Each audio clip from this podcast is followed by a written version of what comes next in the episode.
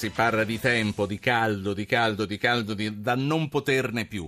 Ma correggetemi se sbaglio, questo 2015 forse è ancora lontano dai record di alcuni degli anni scorsi e non è detto che sia destinato a rimanere negli annali. Di sicuro fenomeni estremi e tropicali come quello di ieri in Veneto io non ne ricordo. Saluto Marco Ferrazzoli, giornalista, capo ufficio stampa del CNR. Buonasera. Buonasera. È qui con me. E al telefono è collegato il direttore di Lamma CNR Bernardo Gozzini. Buonasera anche a lei, direttore. Buonasera anche a voi e a tutti gli ascoltatori. Che cos'è l'AMMA CNR?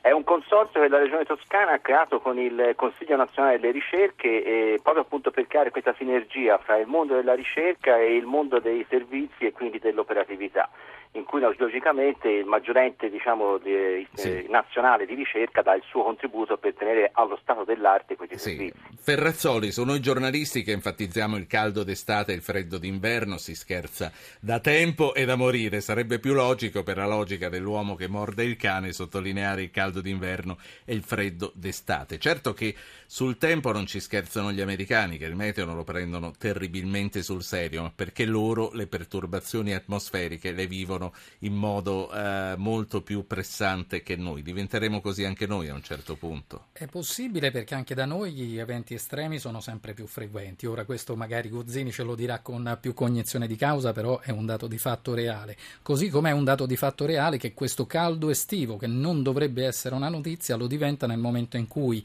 le ondate di calore, le punte massime incominciano a diventare più frequenti e nel momento in cui, lo ricordo, nove dei dieci ultimi anni hanno avuto eh, la, la, la, posizione eh, al top nelle classifiche delle temperature degli ultimi due secoli. Quindi questa ricorrenza non la inventiamo soltanto come giornalisti, è un dato reale. Ecco, eh, Gozzini, ci dica lei come sono andate secondo anche le tabelle che voi elaborate per quanto riguarda dice, sempre l'ondata di calore, dice certo, per quanto riguarda il caldo. Certamente, e poi, e poi, per quanto riguarda gli eventi comunque estremi che caldo o freddo noi non avevamo mai avuto in precedenza.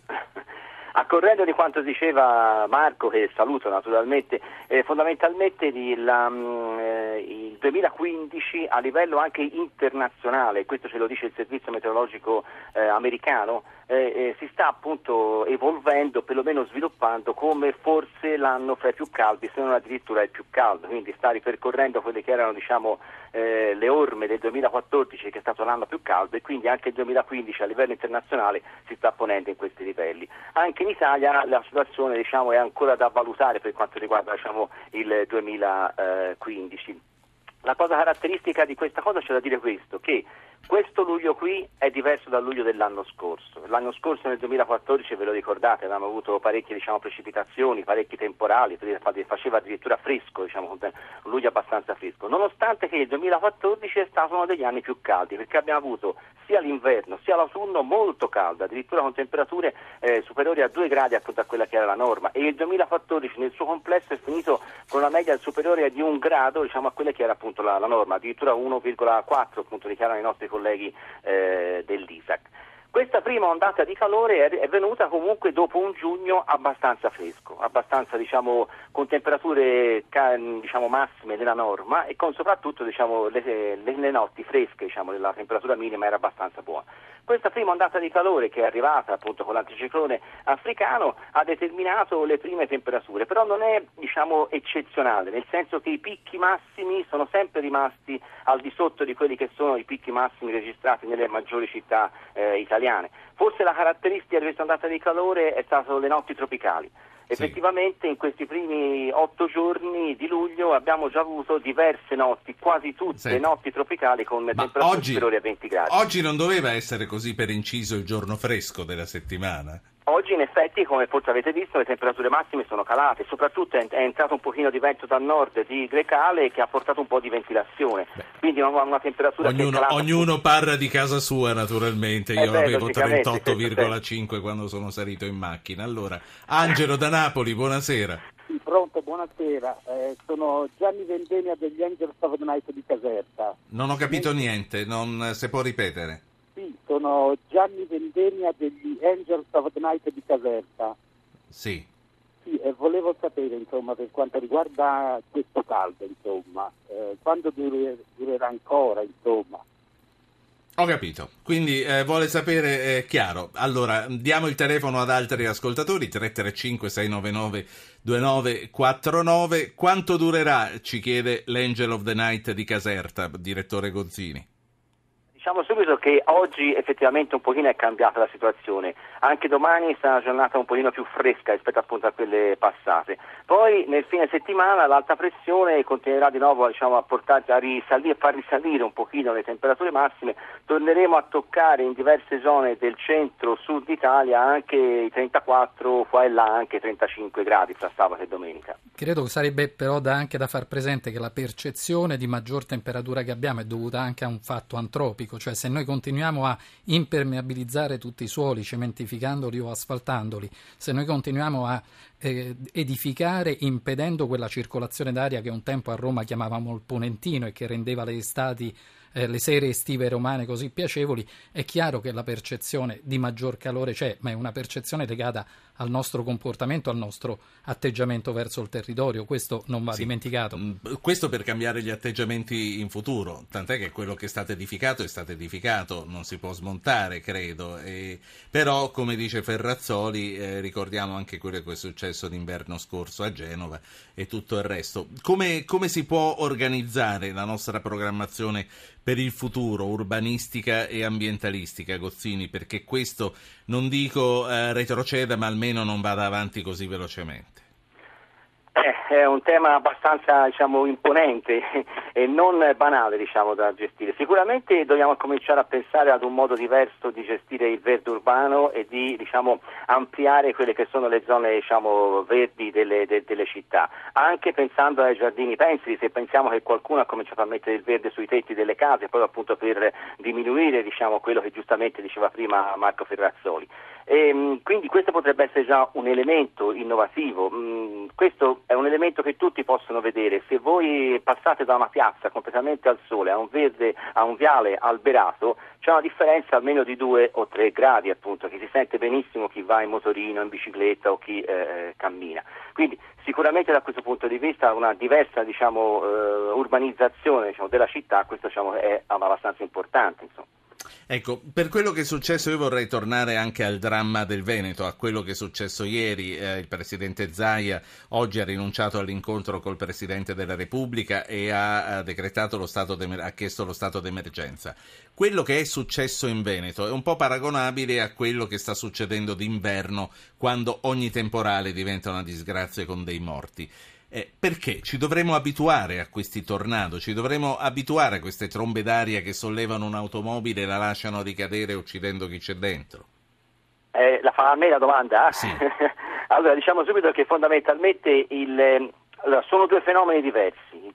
Quello che è successo a Genova d'inverno ha un fenomeno di tipo meteorologico ma un po' diverso da quello che è invece diciamo, il fenomeno delle trombe d'aria che, è avvenuto, che è avvenuto ieri, anche se la loro genesi in qualche maniera appunto, può essere diciamo, assimilata per qualche livello. Ieri fondamentalmente è successo questo, che la massa d'aria calda, umida, che si era creata appunto in pianura padana per questo periodo di caldo che abbiamo avuto nei primi giorni di, di luglio, eh, è praticamente diciamo, si è eh, instaurata sulla pianura padana e all'improvviso è arrivato questo fronte freddo, tra l'altro era la coda del fronte freddo, quindi proprio una sua propagine, sulla, eh, sulle Alpi e sul Veneto, e questa diciamo, aria fredda e, e secca in quota ha determinato praticamente questo contrasto termico che ha determinato lo sviluppo del temporale.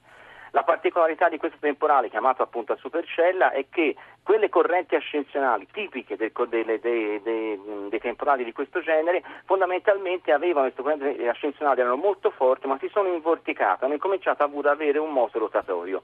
Questo moto rotatorio è stato determinato dal fatto che c'era una differenza nella direzione, nell'intensità del vento passando dal suolo in quota. Sì. Quello che in termini tecnici viene chiamato windshear, che è appunto famoso negli aeroporti per quanto riguarda le fasi di atterraggio e di decollo eh, degli aerei. Questo qui ha creato una situazione favorevole per diciamo, l'installarsi di una tromba d'aria che in questo caso si può chiamare veramente tornado. Ora, per valutarne i danni, purtroppo una stazione meteo che diciamo, misuri la velocità del vento non è possibile perché sarebbe stata portata via. Eh, noi valutiamo quelli che sono i danni e valutiamo quelli che sono gli eco dei radar che ci permettono appunto di andare a rilevare sì. o a stimare. Eh, quindi le stime parlano Gozzini. di un tornado che potrebbe essere considerato fra F3 e F4, che è la scala massima.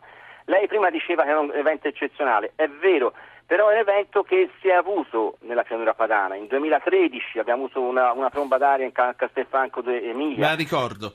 Me la ecco, ricordo. Eh, nel 2012 anche io diciamo, a, questo punto, sì, a questo punto la interrompo perché gli ultimi due minuti li vorrei ridare a Marco Ferrazzoli e eh, lui è giornalista capo ufficio stampa del CNR e a proposito di quello che è successo ieri c'è anche quest'altro fenomeno che sta prendendo piede, tutti i reporter, tutti a filmare anziché mettersi al riparo, questa è una deriva che fa un po' paura. Ormai abbiamo diverse associazioni che proprio eh, raccolgono questi appassionati degli eventi estremi che vanno a correre dietro al fenomeno più eclatante, a volte mettendo a repentaglio la propria sicurezza. Così come sta insorgendo il fenomeno anche in Italia del dare un nome proprio a questi eventi, soltanto che mentre negli Stati Uniti, in Germania ci sono delle associazioni scientifiche, quindi voglio dire c'è un minimo di controllo, da noi ha ancora un aspetto più ludico, quindi senz'altro questa Da noi passione... chi, li dà, chi li dà questi nomi? È un, un sito, un sito di uno dei più importanti o più famosi, diciamo, siti di meteorologia italiani.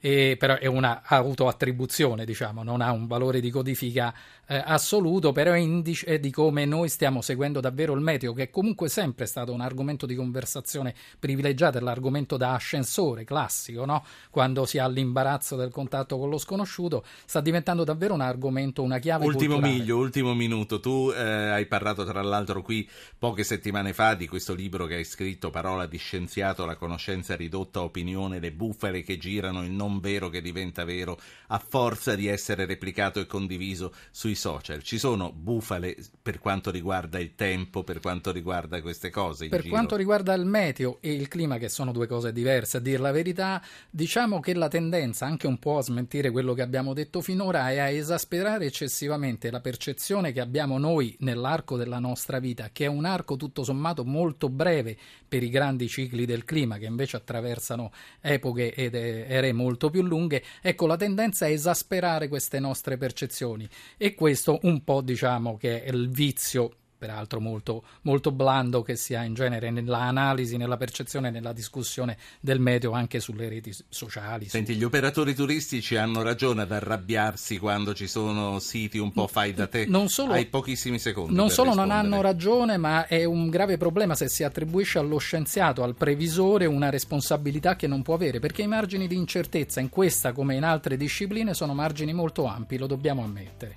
Si conclude qui questa puntata di Zapping dedicata in gran parte alla riforma della scuola con la presenza in studio della responsabile scuola del Partito Democratico Francesca Puglisi e con tante telefonate che sono arrivate.